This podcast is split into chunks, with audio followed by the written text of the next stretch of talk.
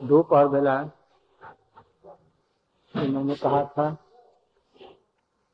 उसके बाद में आरंभ करता पहले मैंने केवल ये बतला था कि आज व्यास पूजा तब से।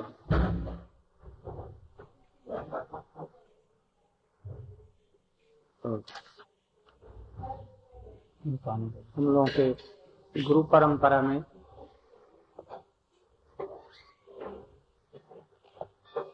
व्यास जी की गद्दी पर बैठकर जो भगवत कथा का प्रचार, प्रसार और आचरण करता है, वो आचार्य है या गुरु होता है। उसको भी भगवान का स्वरूप ही समझो।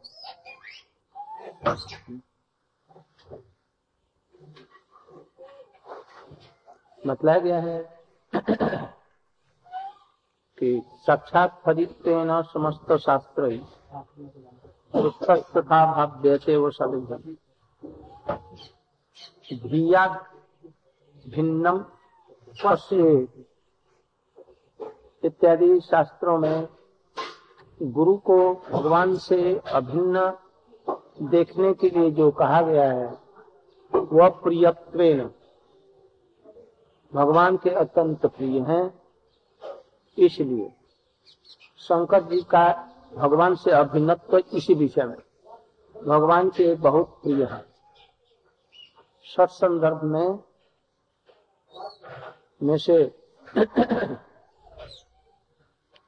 तत्ता भक्ति संदर्भ में इन्होंने गुरु तत्व के संबंध में ये सब चीज़ें बतलाई। विशेष करके ये बतलाया कि पहले गुरु का लक्षण दिया जो गुरु के लक्षण क्या होनी चाहिए। गुरु तो कर्मिक ज्ञानी योगी तपस्वी सभी करते हैं। किंतु गुरु का लक्षण क्या है? सवेरे कुछ हम लोगों ने बतलाया था।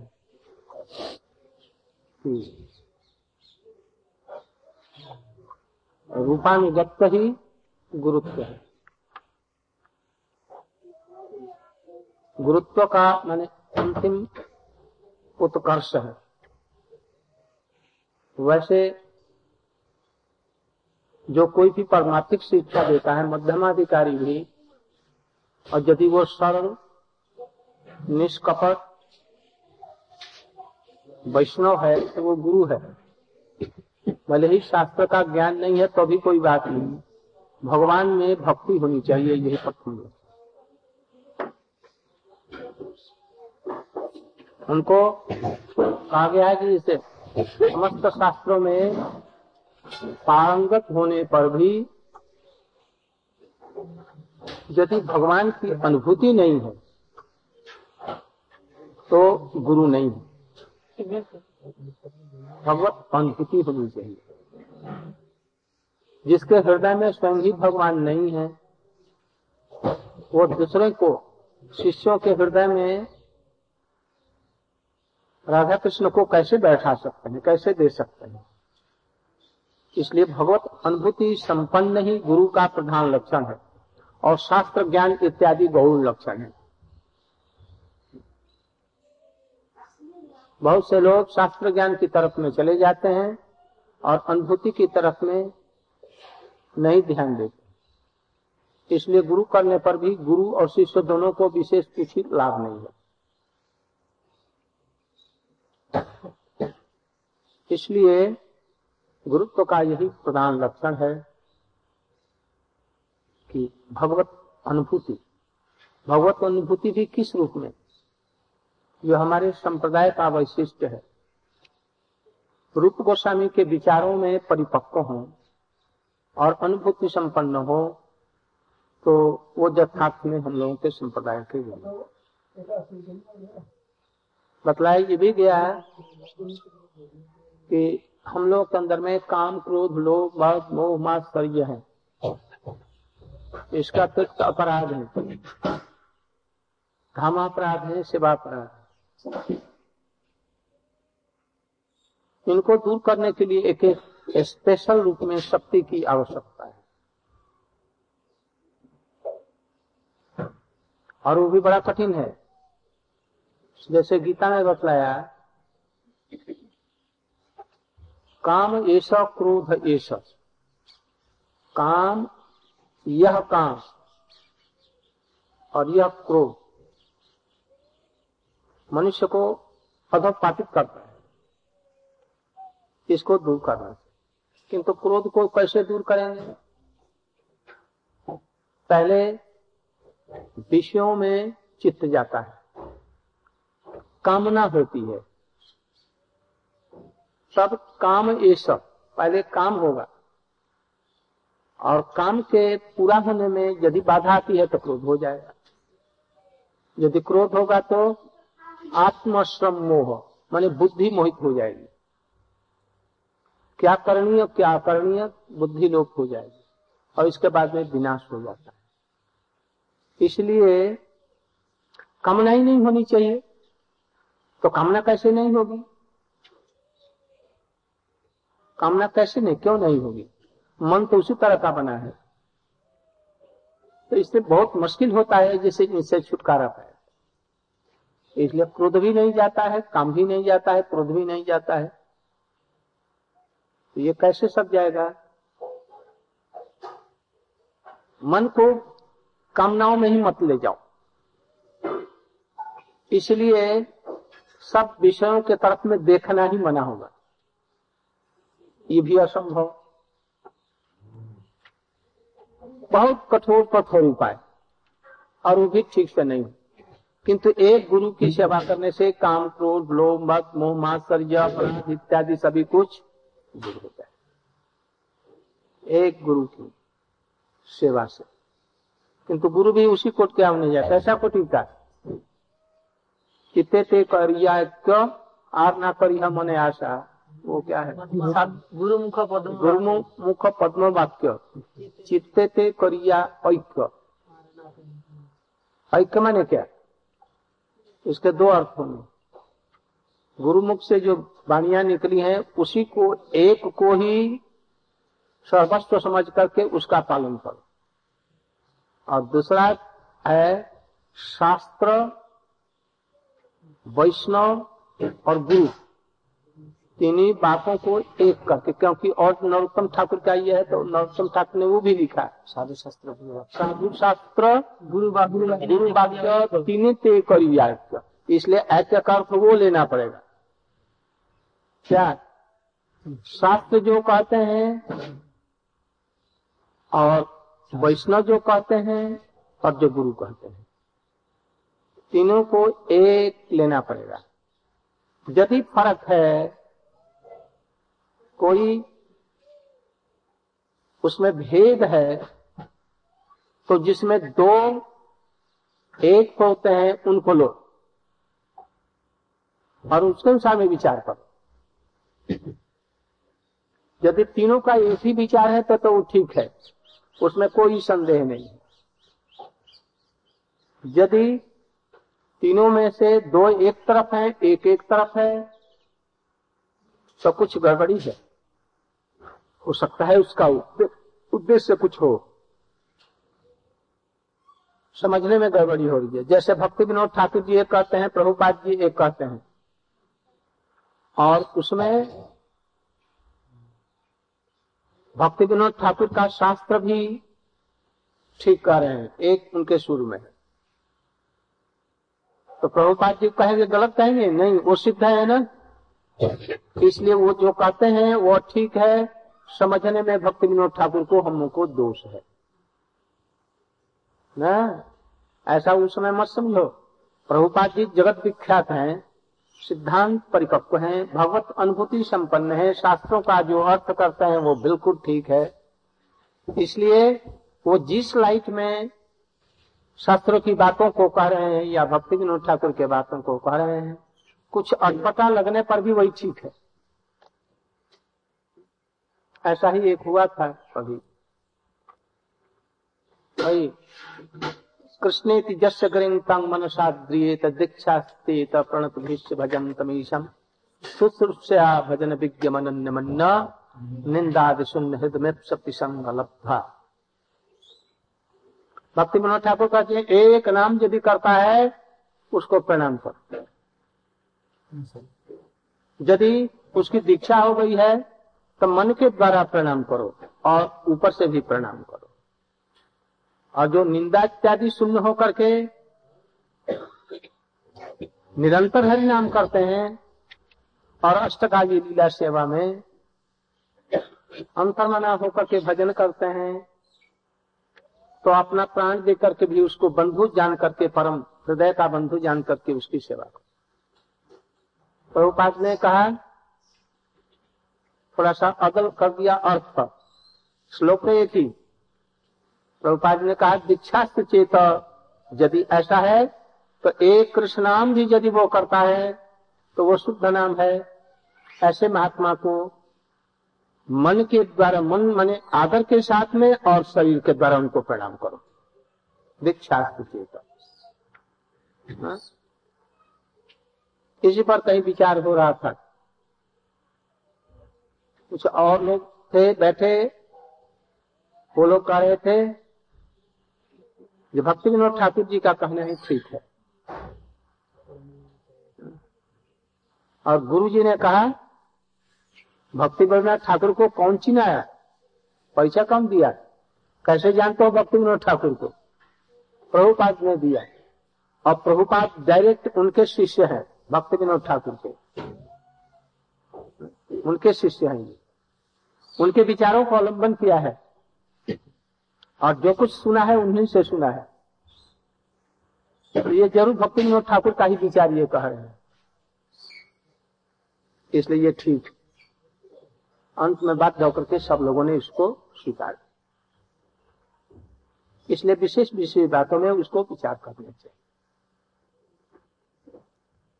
इसलिए गुरु की सेवा विषम रूप से होनी चाहिए।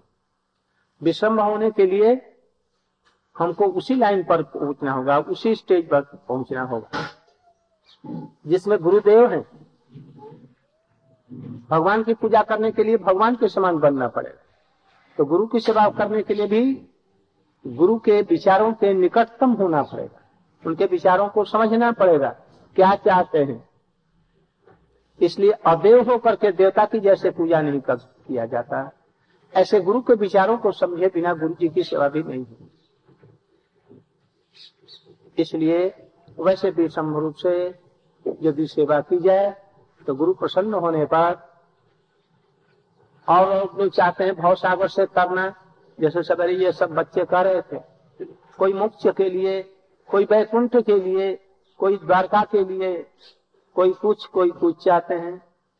कोई सुबह से दाम का अनुगत्य के लिए, कोई जसुदा नंद बाबा के अनुगत्य के लिए, कोई सखियों के अनुगत्य के और हम लोग के गुरु वर्ग क्या चाहते हैं? रूप गोस्वामी के चरणों की धूली की सेवा की प्राप्ति के लिए।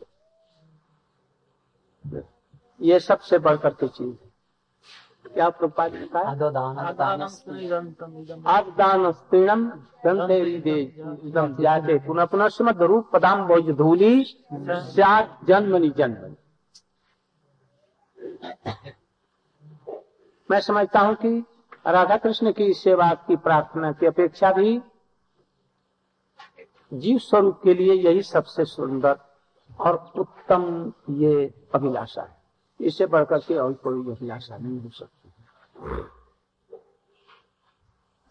इस गुरु परंपरा में श्रील प्रभुपाद के, प्रभुपाद जी आए तो उनके बहुत से परिकर हुआ है। और बहुत थोड़े समय में ही विश्व में महाप्रभु जी के आचरित और प्रचारित वाणी का प्रचार किया। उनमें से नित्य लीला प्रविष्ट विष्णुपाद इसमें भक्ति प्रज्ञान केशव गोस्वामी अन्यतम है। इनके ये शिष्य है। यही इनका परिचय है। वैसे किसी का परिचय दिया जाता है वंश के अनुसार पिता का, माता का परिचय देने पर उसका परिचय होता है। तो ये प्रभुपाद जी की शिष्या थी। इनकी मैया। मैया का नाम मुझे याद नहीं। याद है कोई? मैया इनकी थी? शरदवासिनी। शरदवासिनी तो भगवती देवी। भगवती देवी। भगवती देवी इनका नाम था। इसमें से किसी ने देखा है उनको? मैं देखा। होता देखा। নবদ্বীপ মঠে গুরুমায়ের মঠ অপ্রকটের পরে হ্যাঁ? দেখেছ হ্যাঁ, হ্যাঁ। गुलाब बागान छोड़ के पूरी फूल तुलते और हम बोले जे महाराज आपने नाम बोलता ना तुम तो पता चले तो नहीं बोले ओह, ये प्रभुपाद जी की शिष्या थी भगवती और इनके पिताजी कौन थे हमारे गुरु महाराज जी के शिष्य थे हाँ। बाकी इनका वंश का सब लोग एक मैया को छोड़ करके बाकी सब इनका वंश। इनके भाई, पिता और चाच इत्यादि सभी लोग गुरु महाराज जी के शिष्य। इनकी मैया सबसे पहले प्रभुपाद जी के आश्रित थी। तो उन्हीं ने उन्हीं उन्हीं ने गुरु जी के चरणों में इनको सौंप दिया, छोटी उम्र में सौंप दिया। इनका पालन पोषण पिता तो वो थे गुरु जी और पालन पोषण कौन करता था? नरहरि प्रभु। वे गौड़िया मठ की माता जी थी। कोई पैखाना पेशाब कर देता, बिछौने पर तभी साफ़ कर देते, और में आरती के समय में सब बच्चों को जाकर के देखते थे। लालटेन थी उसमें तो बिजली नहीं थी। सबको देखते कैसा कैसा सोया है। उसको उठा करके ले आते, उनको पढ़ाते लिखाते खिलाते, पिलाते, प्यार से रखते। तब इतने उस समय में लोग थे। संसार में जितना लोग प्यार करते हैं, गुरु से यदि अधिक प्यार करता है, तभी तो सब बच्चे उनको, उनके प्रति आकर्षित होंगे। इसलिए गुरु को इतना स्नेहशील होना चाहिए। तभी वो सबको आकर्षण कर सके। तो ये बतलाया कि बचपन का नाम संतोष था। तो इनका ये परिचय हुआ। एक तो गुरु परंपरा से ब्रह्म माधव गौड़ीय वैष्णव संप्रदाय में जगत गुरु शिल प्रभुपाद के प्रधान शिष्यों में से एक अन्यतम भक्ति प्रज्ञान केशव गोस्वामी महाराज जी के ये ये हम लोगों का पारंपरिक परिचय। और किंतु अभी इसमें परिचय रह गया है, ये अभी स्थूल परिचय है।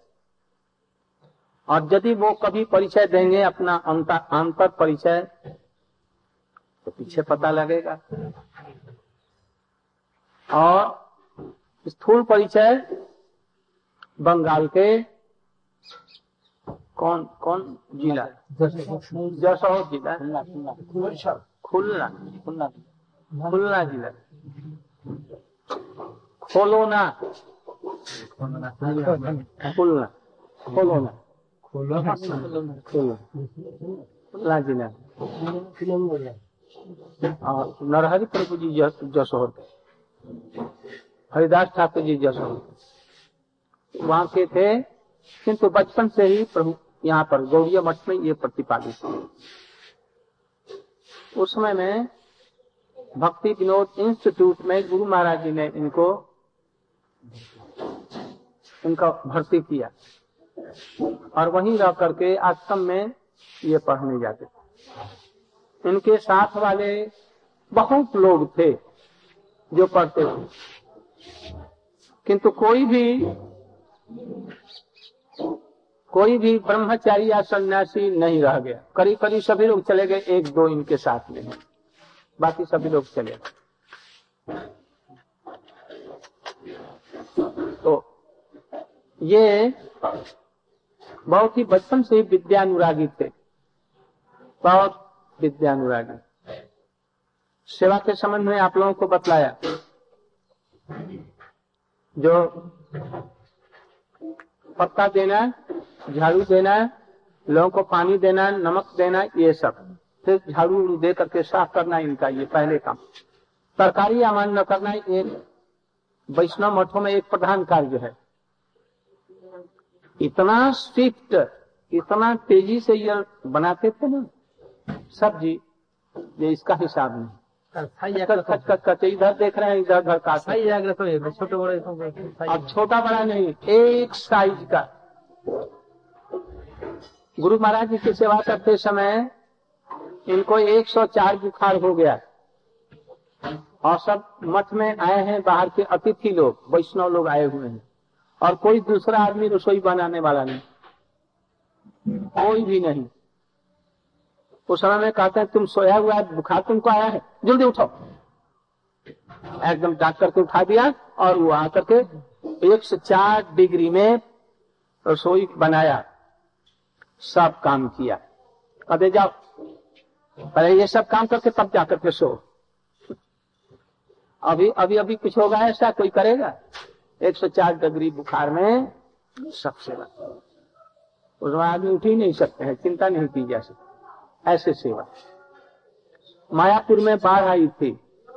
बावन महाराज जी के मुख से मैंने सुना। हम लोग जब गुरु जी के समय में एक साथ में रहते थे प्रचार में भी एक साथ में गुरु जी के साथ में, और कोई नहीं जाए तो हम और वो और कोई ये। ये चारे आदमी गुरु महाराज जी के साथ में, मेदिनीपुर, चौबीस, परगना, कहाँ कहाँ, सब हम लोग उनके साथ में जाते तो बहुत सी बातों को जानने का अवसर हुआ वो कहते एक बार मायापुर में बाढ़ आई। तो वो बाढ़ में घिर गए। तो वो नौका लेकर के, नौका चलाने में एक्सपर्ट होते हैं पूर्वी बंग वाले। तो नौका लेकर के और बाढ़ में गए। इतने में खूब ज़ोर से करंट आया और उनकी नाव को एकदम धारा में लेकर के डाल दिया। अब तो ये, अब तो बड़ी भारी विपत्ति में पड़े। इतने में एक कोई पेड़ मिल गया। तो पेड़ को इन्होंने पकड़ लिया और नौका को उसमें से लगाया। इतने में देखा जो ऊपर से सांप ऐसे ऐसे सब कर रहे हैं। उनको कोई जगह नहीं है जाने का। ना उस पेड़ पर ही आश्रय दिए गए हैं और चारों तरफ़ आपका जैसे इधर सब सांप यदि गिर जाए तब तो फिर मुश्किल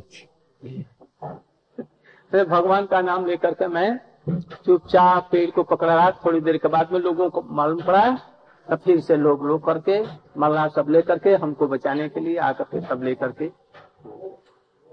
अकेला अकेला। खड़ा पहन करके। बेलगाछी और बेल गाछ के ऊपर में या और पेड़ों के ऊपर में सब चढ़ते थे। मैं भी जब आया तो मैं भी खड़ा हूँ काम करके ही चार माइल पाँच माइल छह माइल सात माइल सब चलता था कलकत्ता इत्यादि गया था। और कुछ नहीं। मोटा धोती ये सब हम लोग नहीं जानते थे कि ये क्या चीज़ है। मठ में। चाहे शीत हो चाहे जाड़ा हो कितना बैरागी के साथ में रहते थे। अब के आदमी कल्पना नहीं कर सकते। कितना बैरागी के साथ में। हम लोग भी बड़ी बड़ी नौकरी करते थे। मठ में आकर के मार्किंग का ये वो भी इतना तक और किस प्रकार से बैरागे रहते थे दिन रात सेवा में लगे रहते। उनको तो और फुर्सत नहीं, मठ का सारा धार उनके ऊपर में गुरु जी तो बाहरी घर इसके बाद में फिर वो प्रेस के इंचार्ज चिचुड़ा में बने।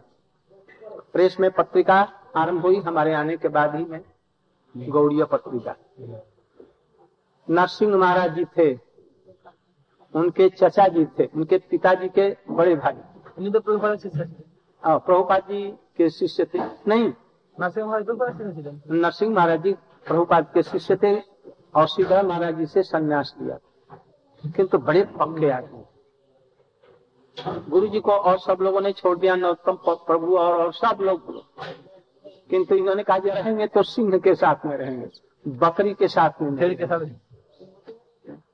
और उनके साथ में रह करके इन्होंने खोजा उस समय में जब स्कूल स्थापित हुआ तो गुरुजी खुद बतलाते थे कि सब स्कूलों में रविवार को छुट्टी होती थी।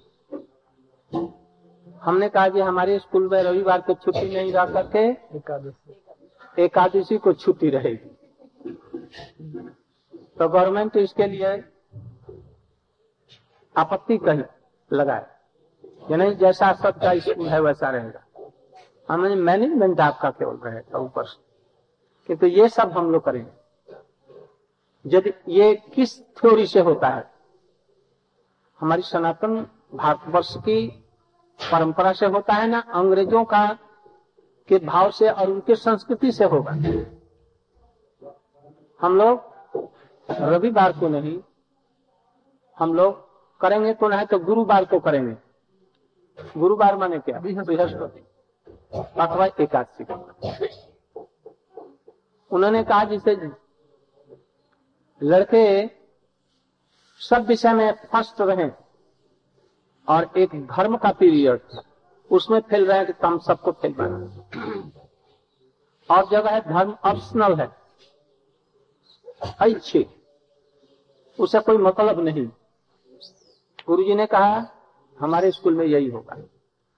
धर्म की परीक्षा होगी उसमें जो फेल हो जाएगा वो सब विषयों में फ़र्स्ट करने पर भी फ़िल्म माना जाएगा। उसको फेल बनेगा और ऐसा ही किया। अंत में मुसलमानों ने और दूसरे दूसरे लोगों ने गवर्नमेंट को लिखा कि हमारा लड़का सब विषय में पास है किंतु धर्म विषय में फेल है तो इसको फेल कर दिया है। तो हाई कोर्ट तक चला। किंतु अंत में हमारे गुरु जी की ही जय तो इस तरह से गुरु जी का स्पेशल विचार था। इसलिए उस स्कूल में जो जो पढ़े सभी लोग धार्मिक प्रवृत्ति, भले वो गृहस्थ हो गए, किंतु धार्मिक प्रवृत्ति के बाबू महाराज जी, मैंने कहा था ना जो बहुत छोटी उम्र में आए थे। बहुत छोटी उम्र में। वो प्रभुपाद जी के समय में आए थे। यहाँ तक कि श्रीधर महाराज जी से पहले आए थे। श्रीधर महाराज जी थे ना? वो अकालत पास करके हम समय उन्नीस सौ चौतीस या पैंतीस में आए थे। पैंतीस या छत्तीस में। पैंतीस मतलब पैंतीस में। बान महाराज जी करीब करीब तीस। तीस में आए थे बोल रहे थे। हाँ तक तीस में आए। और मैं आया हूँ उन्नीस सौ छियालीस में। तो, तो देखो कितना सोलह वर्ष सोलह वर्ष हमसे पहले आए। और उस समय से गुरु जी की सेवा करते हैं उनके विचारों को सुनते हैं। इतने पहले उन्नीस सौ तीस में आए। इसलिए बहुत से बड़े बड़े लोग भी सिद्धार्थ पूज्यपाद महाराज इत्यादि भी उनसे पीछे आए हैं। तो उस समय में उन्होंने हरिनाम क्यों नहीं लिया? नाम तो प्रभुपाद जी से। हाँ माला का चिरा लिया ने तो तो घर कुछ गड़बड़ी हो गई तो मठ छोड़ देना पड़ा। तो फिर इनको कहीं दूसरी जगह में हरिनाम लेने के लिए कहा माला देने के लिए। होने पर भी गुरु जी ने अंत में इनको संन्यास लेने के बाद में जो गौड़ीय वेदांत समिति कलकत्ता में स्थापित की सबसे अपने पास रखा और उनको हरिनाम दीक्षा शब्द हो और सन्यास हमारे साथ में ही उन्नीस सौ चौ नहीं उन्नीस सौ छियालीस में हम आए हैं सैतालीस बावन बावन। बावन में। बावन। त्रिविक्रम पूज्य पाठ बावन महाराज जी का त्रिविक्रम महाराज जी और हमारा। तीनों आदमियों का उस समय में संन्यास हुआ। उस समय में हम तीनों आदमी ने कहा हम लोग संन्यास के योग्य नहीं है हम लोग नहीं लेंगे। पहले बामन महाराज जी से पूछा गया त्रिविक्रम महाराज से उम्र में सबसे बड़े हैं। वो करीब करीब अठहत्तर वर्ष के होंगे पूज्य पाठ बामन महाराज जी चौहत्तर वर्ष के या पचहत्तर तिहत्तर और मैं इनसे भी दो वर्ष छोटा। है तो, तो ये एक वर्ष तो त्रिविक्रम महाराज जी से पूछा गया महाराज मैं संन्यास नहीं लूँगा। तो क्यों? तो प्रभुपाद जी इतने बड़े विद्वान थे नमी महाराज कितने बड़े विद्वान थे सौती महाराज कितने बड़े विद्वान थे गुरु महाराज जी कितने बड़े विद्वान हैं और सबको देखते हैं कितने बड़े बड़े विद्वान। और सभी लोग सब विषय नहीं है। मैं नहीं तो बावन महाराज जी से पूछा इन्होंने कहा तब हम भी नहीं तो हमसे पूछा गया तो राजा हम भी नहीं। तीनों आदमी हम लोग नहीं ले तो नरसिंह महाराज जी बोले हमसे आकर के। जो संन्यास नहीं लेगा तो नहीं। क्यों? अत हम योग्य नहीं। तो योग्यता तुम्हारी गुरु जी देखेंगे ना तुम देखेगा। गुरु जी देखते हैं ना तुम देखेगा। तुम अपने लाभ के लिए नहीं लेगा न गुरु जी की सेवा के लिए लेगा। गुरु जी जो चाहते हैं वो होना चाहिए कि तुम जैसा होना है। तो, तो घर में क्यों नहीं रहा? बड़े जुक्तिवादी थे। तो हमारे दिमाग में आ गए। हमने कहा ये अच्छा मैं लूँगा। चाहे जो कुछ हो जाएगा। गुरु जी यदि नंगता रखेंगे तो नंगता रहेंगे। संन्यास ले देंगे तो संन्यास ले लेंगे। लाल कपड़ा दे देंगे वो ले लेंगे। जो कुछ कहेंगे वही करूँ अपने विचार से अपने ही करूँ तब तो बाउन महाराज जी से पूछा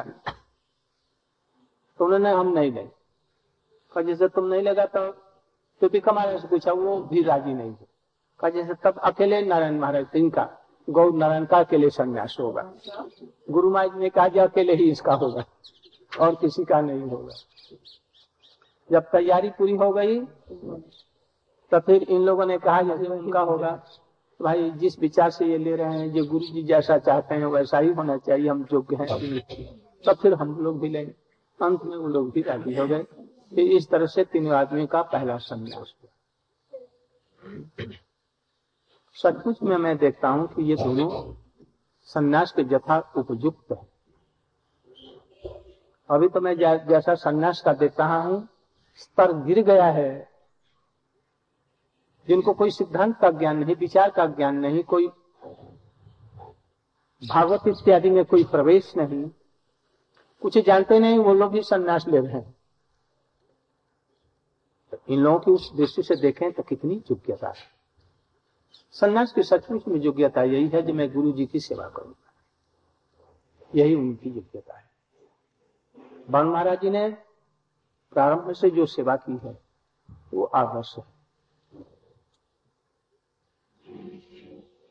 गौरिया पत्रिका की और गुरु महाराज ने जितने भी ग्रंथ लिखे हैं सब एक बार डिक्टेशन दे देते हैं इसके बाद में नहीं देखते हैं कुछ और यही सब कुछ करते हैं। पत्रिका बामन महाराज ही चलाते थे। कहाँ कहाँ से कैसे कैसे गुरु महाराज जी एक प्रबंध दे देते थे और बाकी सब बामन महाराज। कहाँ कहाँ से सब चयन करके कैसे कैसे सब ये सब उस समय में ये सब नहीं था। कैसेट फैसेट कुछ नहीं था। किंतु वो सबको ऐसे कहाँ कहाँ से उनके लिखे हुए कौन कौन पत्रिका में से लेकर के और उसको चलाते पवन महाराज जी बड़े लज्जा वाले व्यक्ति थे। इसको लज कोपड़ कहते हैं। कन्या राशि कन्या राशि ना? हाँ, कन्या राशि थे बहुत लजालू किसी से बोलेंगे नहीं। कुछ लोग ये कहते हैं कि वो कोई आदमी आने पर उनसे बातचीत नहीं करते हैं, अभ्यर्थना नहीं करते किंतु बात ये नहीं, लोग समझते नहीं। बहुत लजालू स्वभाव के हैं। बातचीत भी बहुत कम करते हैं। अब वो बातचीत भी करते हैं, प्रचार भी करते हैं। पहले उनको पाठ करने के लिए दिया जाता था, हमारे समय में भी देखा है। बमवान पाठ कर करें जब तो बोलते नहीं तो गुरु महाराज जी हमको कहते थे, पाठ करो। हमको बंगला नहीं आती थी तो जरा सुर से ये बयार को सुर से पढ़ता था। और कीर्तन जानता था थोड़ा सा कीर्तन करता था। हम्म? कीर्तन कर देता था। तो गुरु जी कहते थे यदि कुछ भाव भी हो जाते जाए कहीं पर ना तो हमको कह और हमें लज्जा नहीं थी। देश पर जो कुछ आए ना आए कह दिया तो हम उठ करके बोलने लगते थे। इसलिए हमको कहते। बांग महाराज जी को एक बार हमको याद है हम लोग कहीं प्रचार गए थे। बांग महाराज के गुरु जी तुम पाठ करो। महाराज बड़ी विपत्ति में फंस गए। अब क्या करें? पाठ कैसे करें? मैंने वो चैतन्य श्रीमद भागवत लेकर के भागवत पढ़ रहे हैं उसका श्लोक वो तो सब उच्चारण बहुत सुंदर। और उसमें जो अनुवाद किया है बस उसको पढ़ करके फिर दूसरा श्लोक फिर अनुवाद। बड़ी मुश्किल से बोले बोले बोलते हैं। बहुत लजालू स्वभाव। गुरु जी ने देखा जिसे इसको कैसे क्या करें? अ, गौड़िया पत्रिका के वो इंचार्ज थे संपादक थे। संपादक नहीं माने करते तो वही सब कुछ वो प्रकाशक थे। उनको कहा तुम प्रचार में जाओ। बस उनसे पत्रिका का वो लेकर के नव जोगेंद्र। नहीं नव जोगेंद्र वो था विश्वनाथ।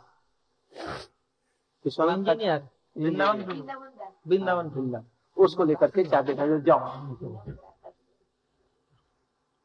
बाबा महाराज जी बहुत दुख हुआ।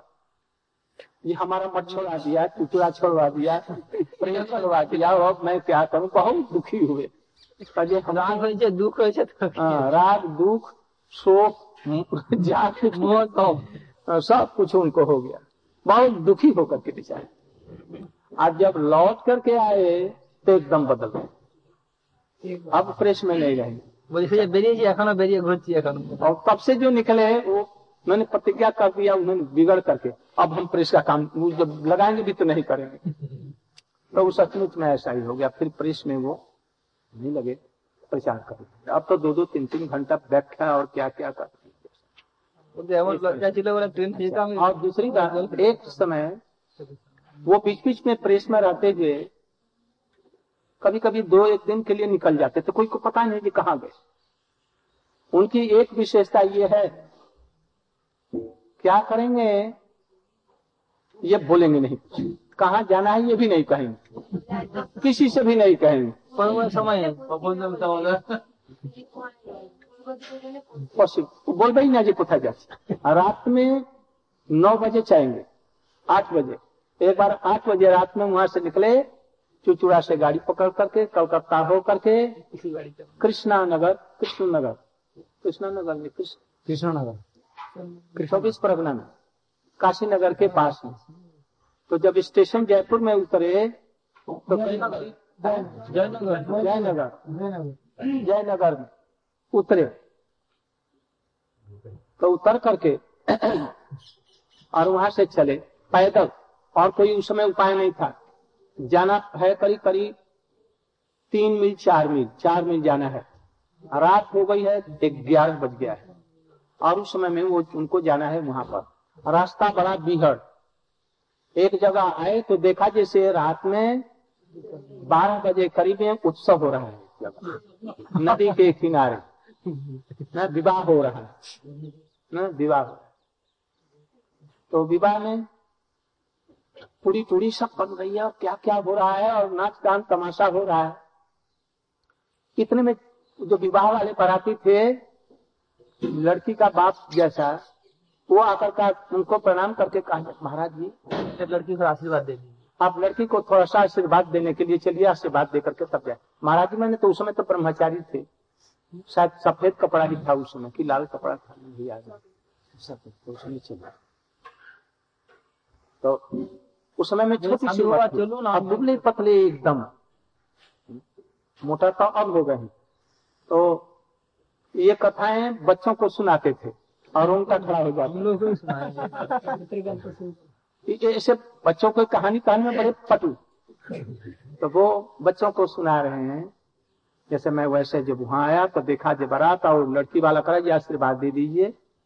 अब वो तो चारों पाँच तरफ़ में खड़े हो गए जे चलिए। तो हम देखे जी, क्या करें?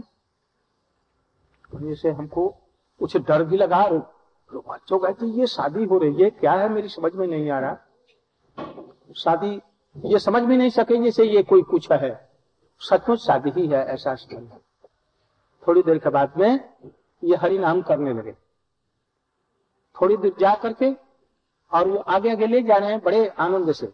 यदि चले गए होते तो प्राण बचना बड़ा भारी असंभव था।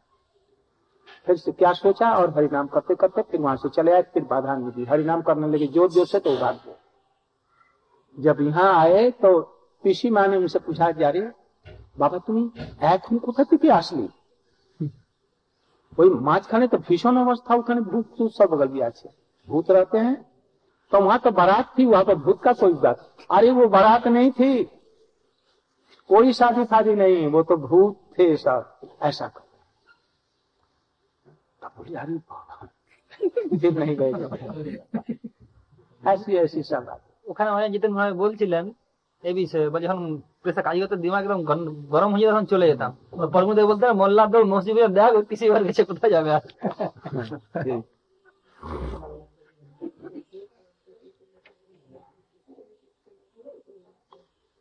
जब गुरु जी वक्तृता करते थे लिखने में बहुत तेज एक समय में एक महीने में तीस दिन होते हैं। तीस दिन में चालीस धर्म सभा धर्म सभा किया गुरु जी।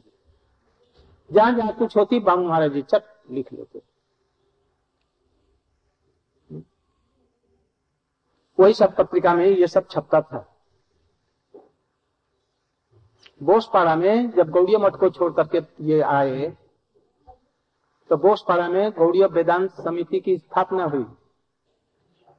तो ये भी थे। रसोई सोई बना करके सब वैष्णव लोगों को खिलाना पिलाना ये सब परिवेशन करना ये सब कर उसी समय में श्रीधर महाराज जी गए थे। और ये हमारे नृसिंह महाराज जी थे। अब है चरणार। भक्त वेदांत से। और अभी हम लोगों में जीवित एक आदमी और है। शांत महाराज। उस समय ब्रह्मचारी था। अभी उसकी उम्र पंचानवे या छियानवे कहते हैं। अभी भी है। तो वहीं पर गौड़ी वेदांत समिति की स्थापना की। तब से ये है। उसके बहुत पहले से है।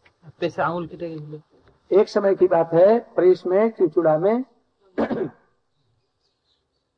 वो प्रूफ देखते समय में देखने के बाद उसका करेक्शन होता है।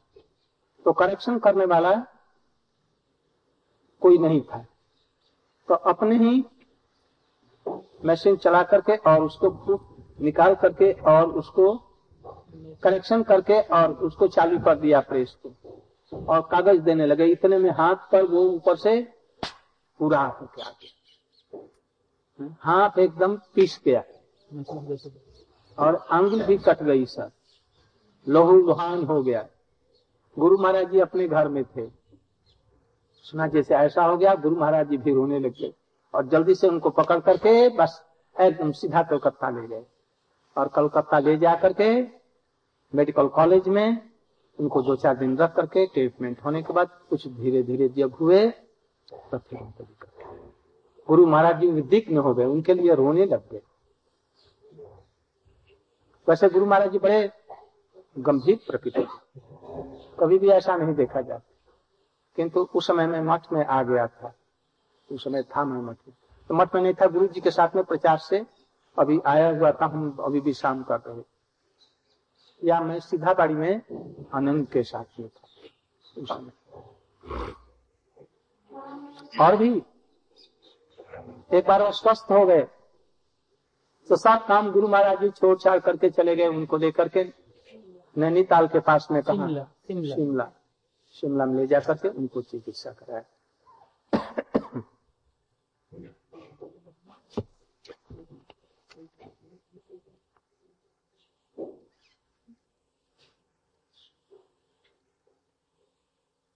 अंत में उनके गुण हैं, बतलाया। लज्जा पहला।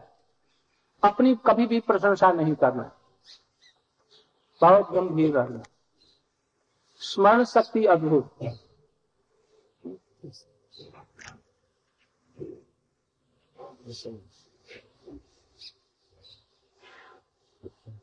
वाग्मिता भी है। लेखक अच्छे हैं। बहुत लेखक।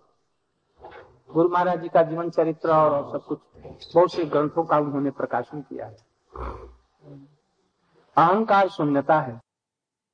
दूसरी बात, किसको देते हैं कुछ कभी भी नहीं कहेंगे किसी से जो मैंने उसको कुछ दिया है। हाँ? ये उनमें विशेष गुण है। हम लोग हैं तो एक पैसा देंगे तो उसको बहुत बढ़ा चढ़ा करके कहेंगे। और वो किसको क्या देते हैं, ये किसी को किसी को भी पता नहीं। चुपचाप दे देंगे।